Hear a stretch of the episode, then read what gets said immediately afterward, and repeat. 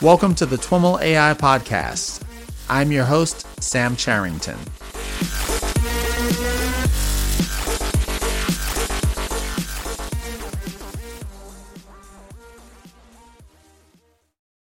Alrighty, everyone. I am on the line with Xavier Amatriain. Xavier is the co-founder and CTO of Curai. Xavier, welcome back to the TWIML AI podcast. Yeah, thanks for having me, Sam.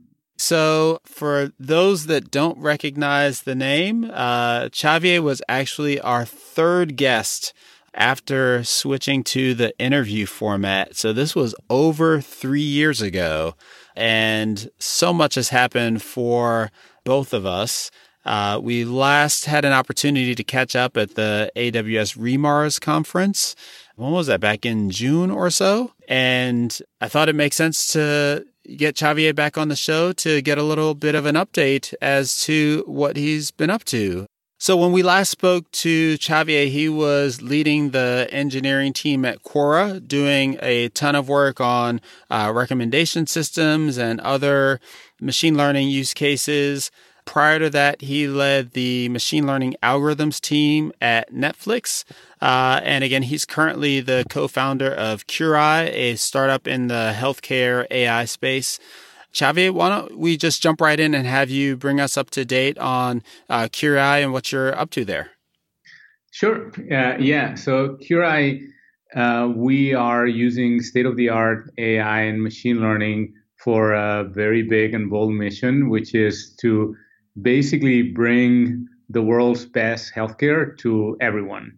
And of course, that is, a, as I said, a very bold and very uh, uh, big mission. And we are making it concrete by basically focusing first on primary care. So we want to bring bring the cost down of providing good, not good, but best quality healthcare to everyone by using AI and machine learning to bring it down to a place where it can be affordable and it can be scalable and everyone in the world who has a phone can have sort of like primary care uh, in a very convenient, accessible, and uh, affordable way.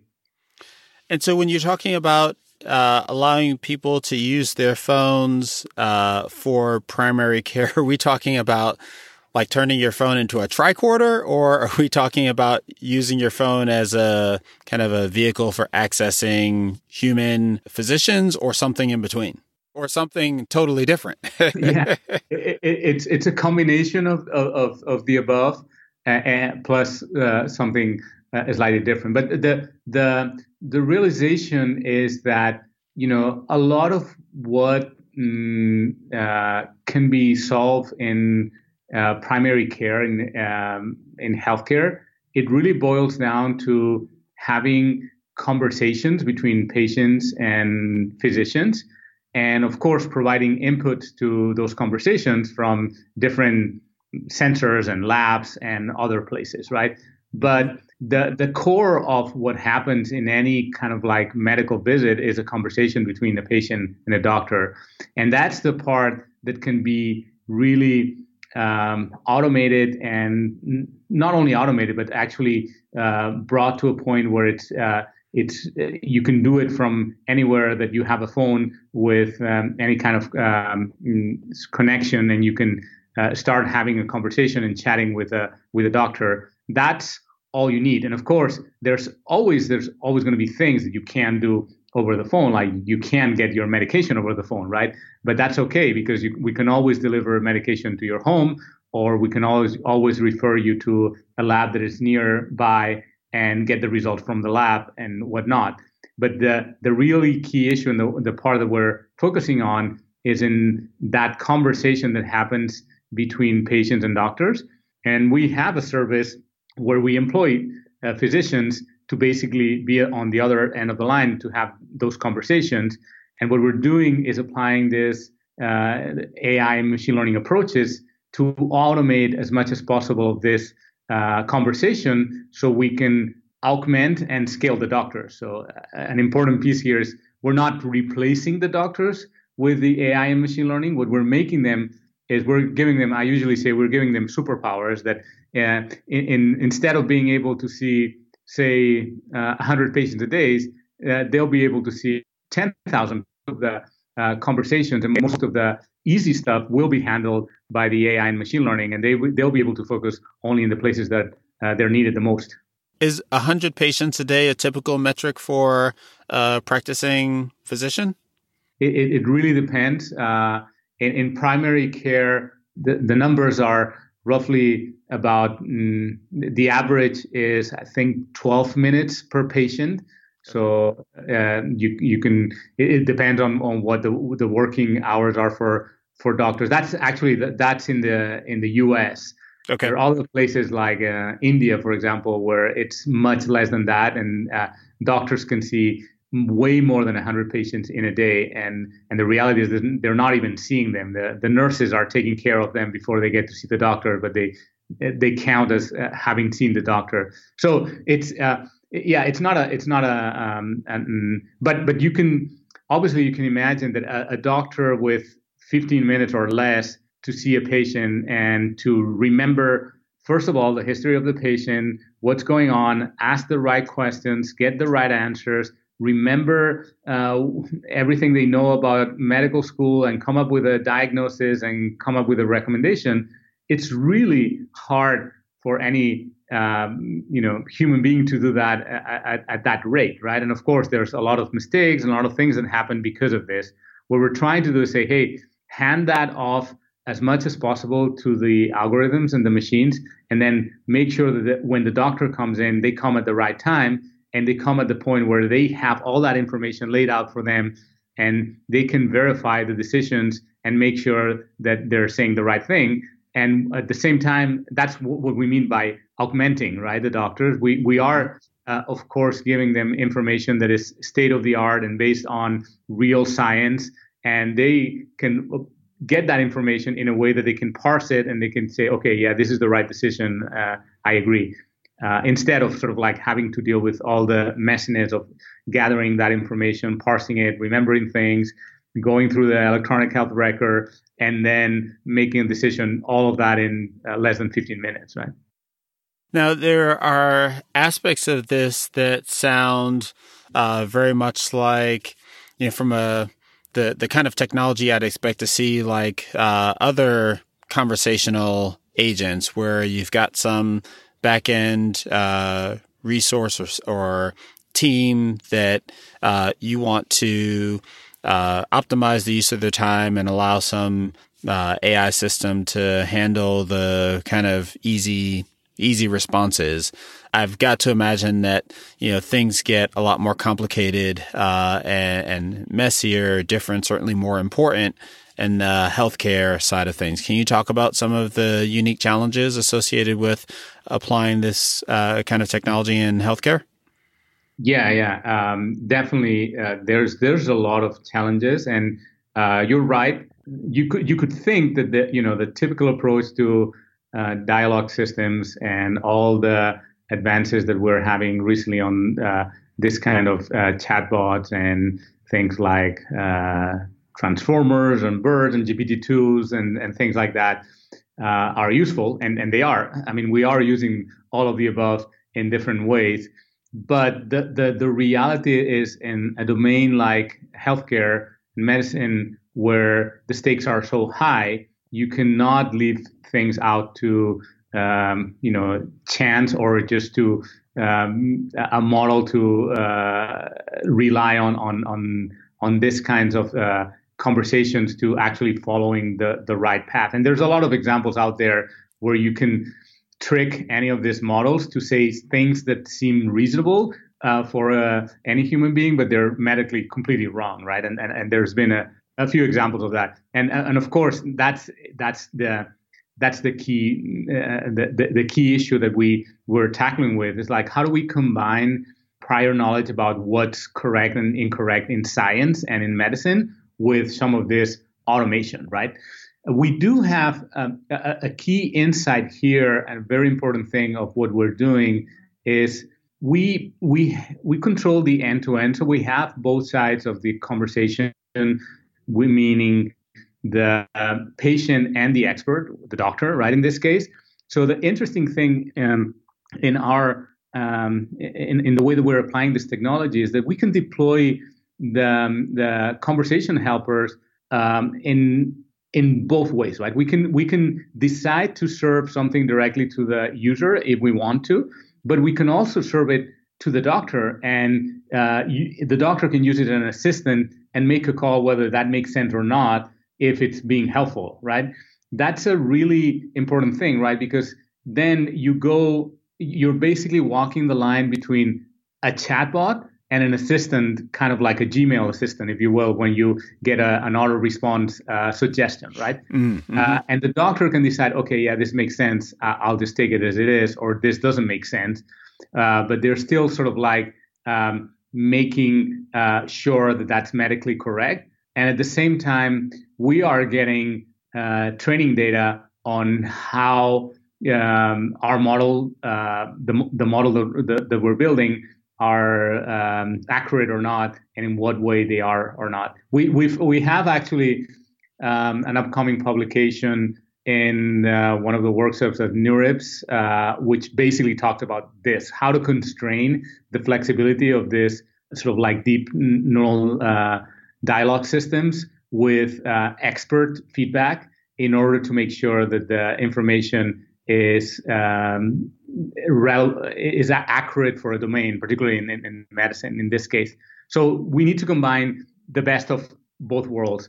And by the way, we we do the same thing uh, in other parts of our modeling strategies, like diagnose diagnosis. Uh, in diagnosis, we're also combining um, expert systems, which is uh, you know old school AI, with deep learning. And I think um, you cannot rely 100% on, on any of the two, but you get much better if you combine those two uh, strategies in, in some smart ways, which I, I think it's a it's a key insight for medicine, but it's also something that will happen and it's being advocated for by many people in machine learning in general, right? It's like you can't blindly trust models that come only with it from the data with no prior knowledge or, or some form of knowledge constraints and a lot of people are trying to figure out like how do you combine those two things right? How do you combine all the power you get from models that are basically just uh, being trained from uh, lots and lots of data with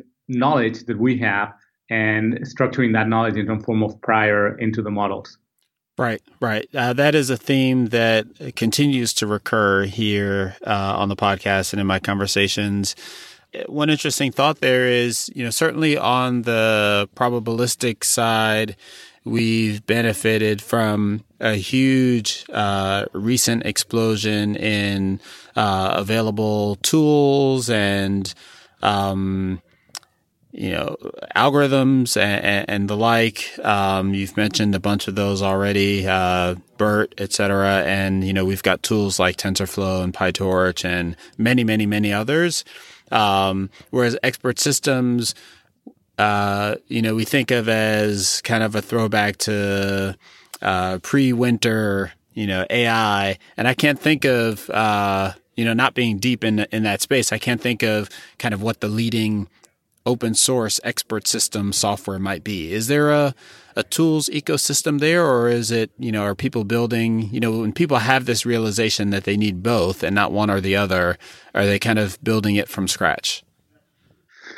Uh, yeah, I, I, don't think there there is such a thing. Uh, I don't think there's a you know there, there's a an expert system component for TensorFlow or PyTorch. Or should so, there be? Does that make sense? You know, would something like that have benefited you, or is it, you know, is it basic? It basically just kind of rules that we know how to code them because you know it's it's not probabilistic.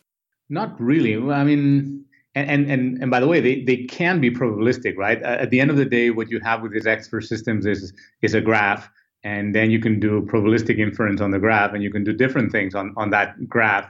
So mm-hmm. basically, uh, I'm thinking a generic tool for expert systems would be uh, uh, rather simple in the sense that all you need is a way to represent uh, sort of like mm, graphs and, and make inferences on, the, on those graphs. So it wouldn't be that um, complicated to sort of like have a component for um, TensorFlow or for uh, or for PyTorch that basically does that for you. So the key thing here is uh, those expert systems uh, rely a, a lot still on sort of like manual labor and and just to give you an, ex- an example, in the case of some of the expert systems we're using, uh, we're using some that have been developed for over 50 years, right? So there's uh, there's uh, a couple of uh, expert systems for medical diagnosis that go back 50 years, and we we're using both of them actually. Um,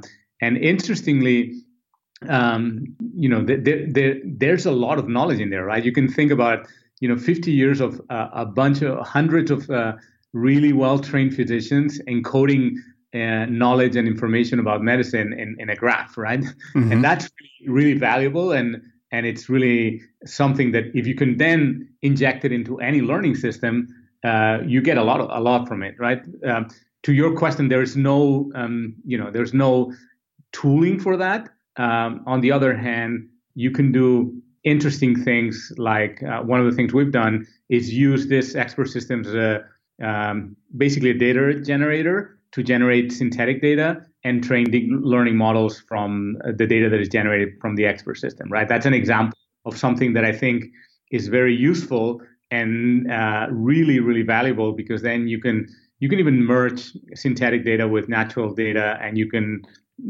tweak it in ways that you can uh, learn a model that actually now has some prior knowledge that has been injected in the form of uh, ground truth data, so to speak. Can you speak to that particular point in a little bit more detail? Yeah, sure. Okay, so so in, this case, um, the, the, the the the thought process was like that, right? Like uh, we know that you know if if we have very good data and we train a deep lear- learning uh, neural net uh, we could get sort of like a really high accurate uh, diagnosis system. The reality is that high quality data does not exist. If you go to electronic health records, which we have used ourselves, I mean, we have a, a project with Stanford where we have been working with them on using the electronic health records, and this has been something that others have done, like Google and DeepMind, and you, you name it. It's like learning uh, predictive models from electronic health records. Electronic health records, the data quality is really, really poor. Notoriously so. Yes, yes. And there's a lot of reason for it, but one of it is, you know, uh, they, they, they weren't designed uh, for the purpose of diagnosis. They were designed for the purpose of billing and to make sure the insurance companies got their money back. So there's a there's a ton of issues with them. Um, so, uh, but but but again, that data is valuable. It's not like it's totally noise. There is something in it. So how how can you um, generate some kind of data that is more um, you know solid and, and sort of like can treat more as a ground truth? Well, you can go to this expert system, which again, they're all they are is you know a graph, and you can start activating nodes and generate data from uh, that graph that basically becomes sort of um, other cases that you use to train your deep learning model. And that's what we we showed in uh, this. This is a paper we published last year where we basically generated data from the expert system. Um, we injected noise to that data because an interesting and important thing is you want to train a model that is robust to noise, right? The problem with expert systems, one of the problems, is that they're not capable of dealing with noise.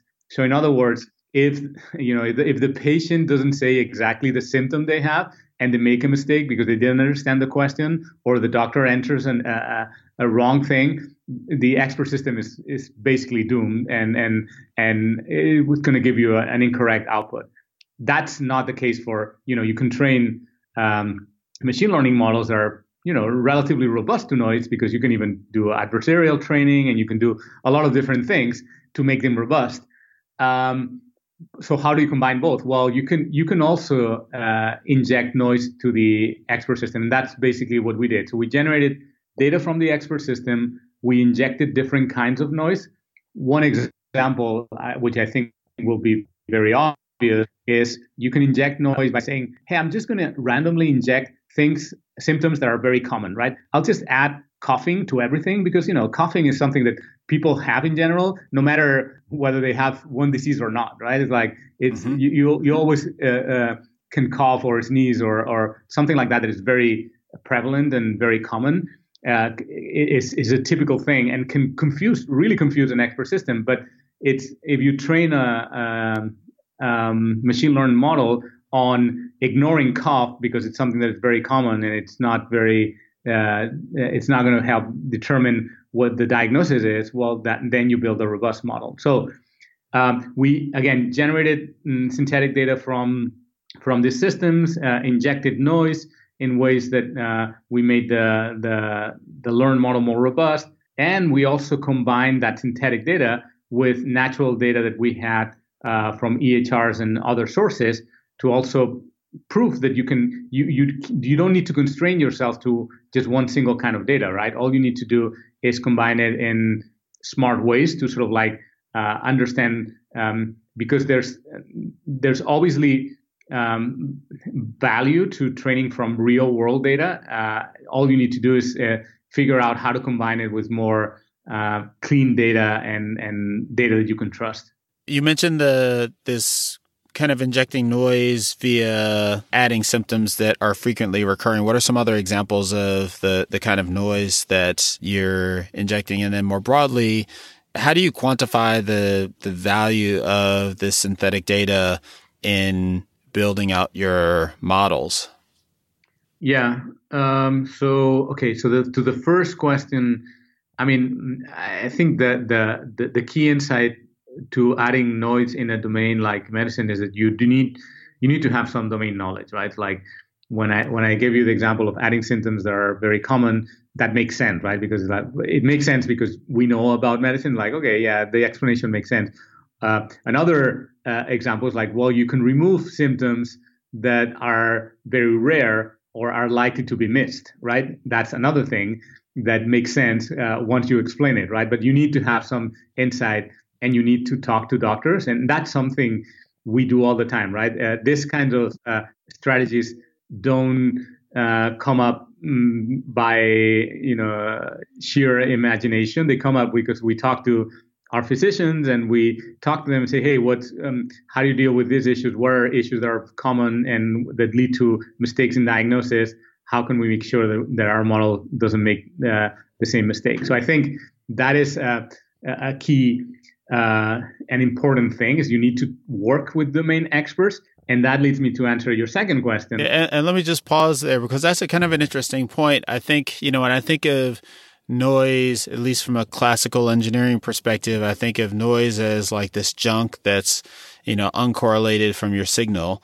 But what you're suggesting is that at least when you're creating synthetic data, your noise needs to be correlated with your actual noise that you need to expect. You can't just have, you know, purely random noise uh, because that won't help your model. Yeah, that's pretty much it. I mean, here it's it's slightly different, right? Uh, notion of uh, of noise, if you will.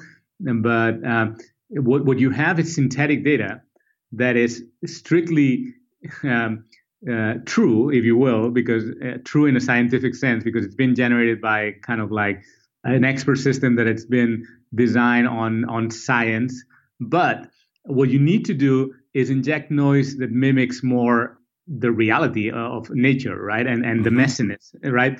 But that noise, yeah, needs to model some of the uh, natural messiness that you see in real life, and you need to not injected. Yeah, it's not white noise right. in, in, that sense. Right. It's noise that uh, tries to t- turn that synthetic data into uh, something that is more real, right? If you think about it, I mean, I use sometimes the metaphor of like the self-driving cars also use synthetic data that is generated from video games. And it's like, well, you can imagine that you are training your uh, self-driving uh, model on um, data from from Grand Theft Auto, but you need to inject, I don't know, uh, fog, and you need to inject rain, and you need to inject things that are not maybe uh, you know in, the, in your synthetic data, and they're adding noise to the capture of the image, but in a way that mimics real uh, live situations, right? Not just white noise. Mm-hmm.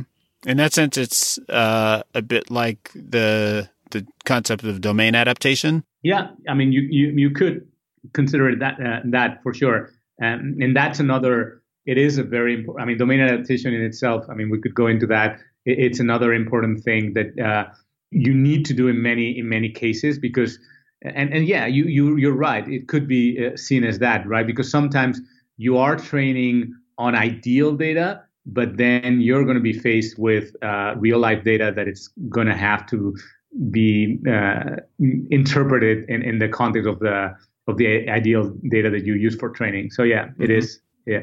And, okay, so you were about to take on that second question. Yeah, the second question was about how do you even you know how do you even know that that uh, that that that uh, the data is good or even the model that you're training is good and and and, and uh, you know beyond that the relative advantage of you know how do you compare with and without uh, using the synthetic data you know is it a is it a training time or is it a you know accuracy or some combination of all these things it's mostly about accuracy right um, and and the, the, the problem is that the definition of the accuracy is again really tricky and and and and not that obvious, right? Um, accuracy uh, in the context of medical diagnosis is a very, very tricky um, thing to define, particularly because you would hope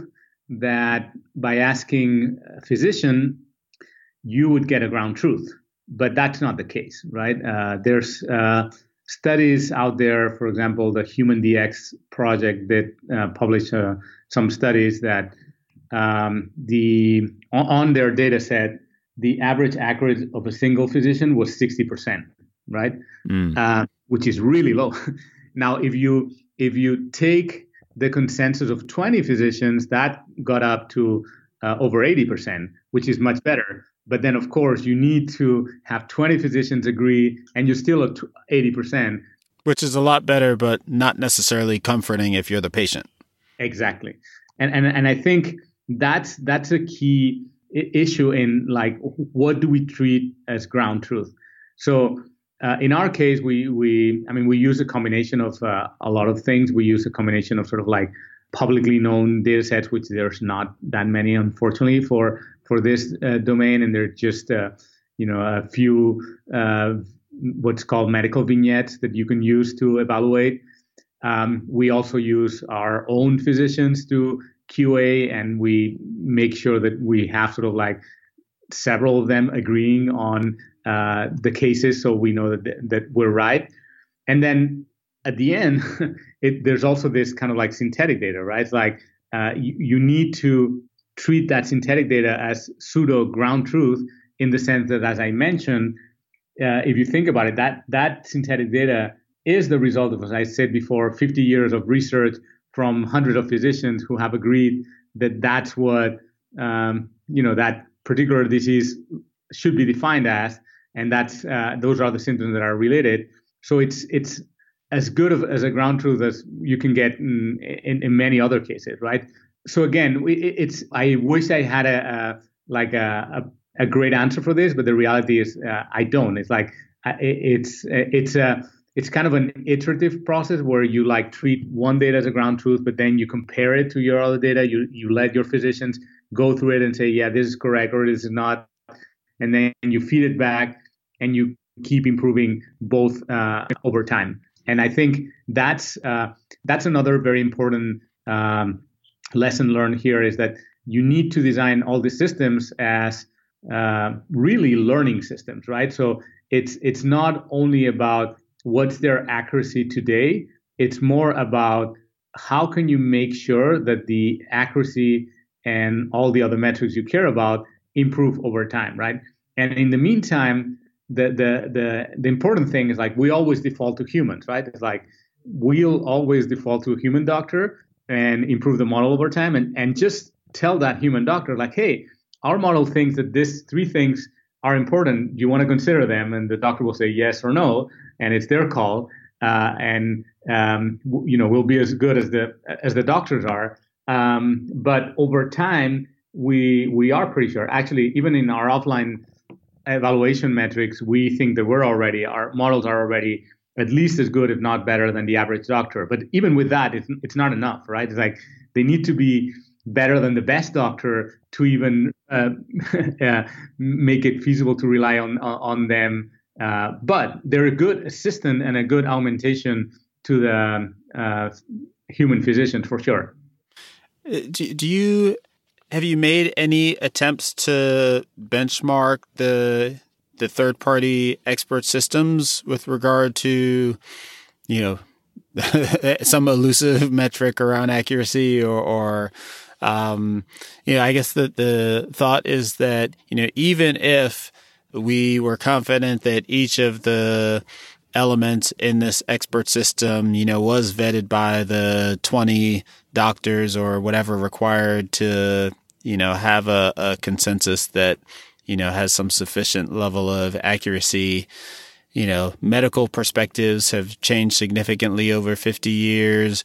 Uh, we may, I don't know the extent to which this is tracked in this expert system, but, you know, there are diagnostic practices that apply not equally across different groups of patients. So you have all the potential for all kinds of biases within a data set like that. Have you made any attempt at kind of evaluating that? I mean, we, we are constantly evaluating that with our data, but it's really hard to come up with a you know uh, something that I, I I would dare to publish, right? Because it's uh, it, it's it's it, it's the, the problem is the same. It's like there is no no ground truth. There, there's a uh, there's a couple of papers uh, on evaluating different systems and different online symptom checkers, and those are the ones that everyone is using as sort of like the the benchmark.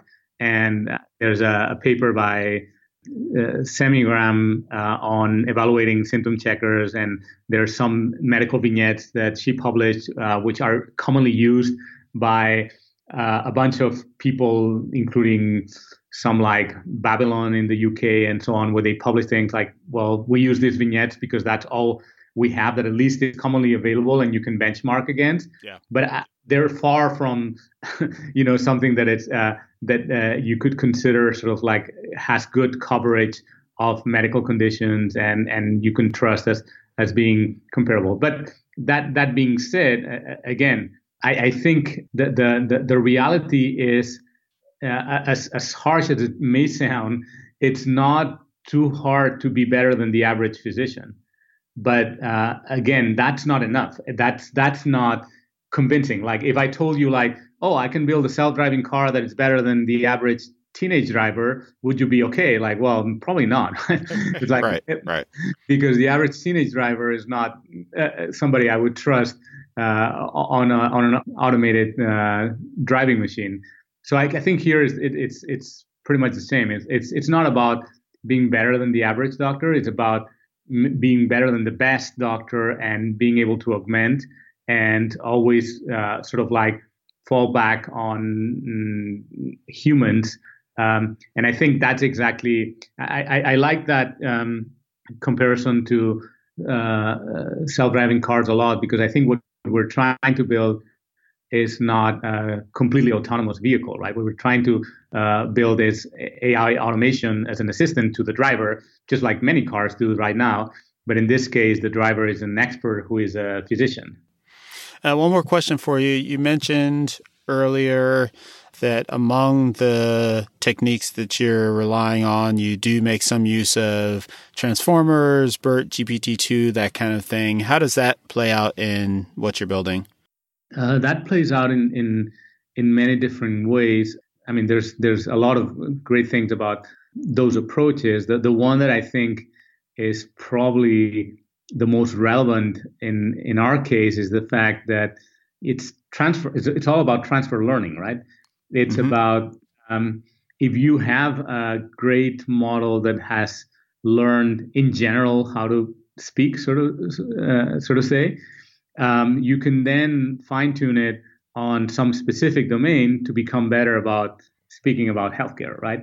So a lot of the approaches we take is we look at some of these um, models, we fine tune them on very specific data that we have that is uh, focused on healthcare, and then we can use it to do a bunch of things. I mean, those the output of those models can be used um, in the context of a chatbot or a dialogue system, but you can also use them to generate features for anything, for a classifier or uh, you name it, right? And I think uh, they they because they they they build a representation of language in in, in general, right? So mm-hmm. so we we use them um, as inputs to um, many of the things we do, but more directly, we also use them as as I was mentioning before to generate um, assistance to the physicians as they're chatting uh, and they're talking to the patient, right? So if you if you think about mm, and that's also I think I dare to say pretty common in many applications of just customer service in general, like where customer service uh, will have sort of like assistance. Actually, uh, there there are some papers I think, for example, from Airbnb where they've done similar things for their customer service, um, where there's basically an assistant that is telling the customer service um, suggesting things they could say, so they can basically accept them or not, and decide whether they they want to type them out or just simply select the the suggested uh, response. So that's an example where you can almost, you know, you can take uh, one of these models, fine tune it, train it on uh, train it on very specific data that it's more healthcare oriented, and you can generate sort of like an assistant for uh, a physician or an expert uh, in any given domain.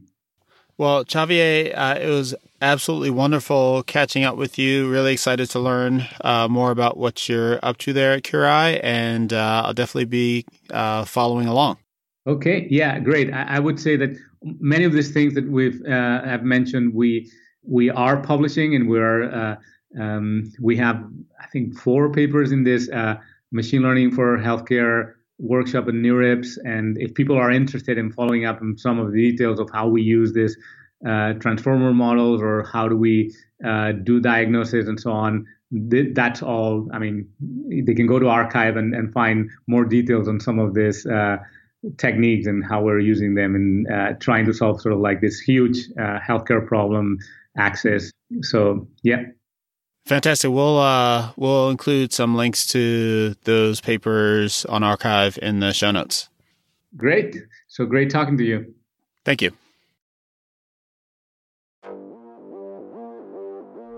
All right, everyone, that's our show for today. To learn more about today's guest or the topics mentioned in this interview, visit twimlai.com. Of course, if you like what you hear on the podcast, please subscribe, rate, and review the show on your favorite podcatcher. Thanks so much for listening, and catch you next time.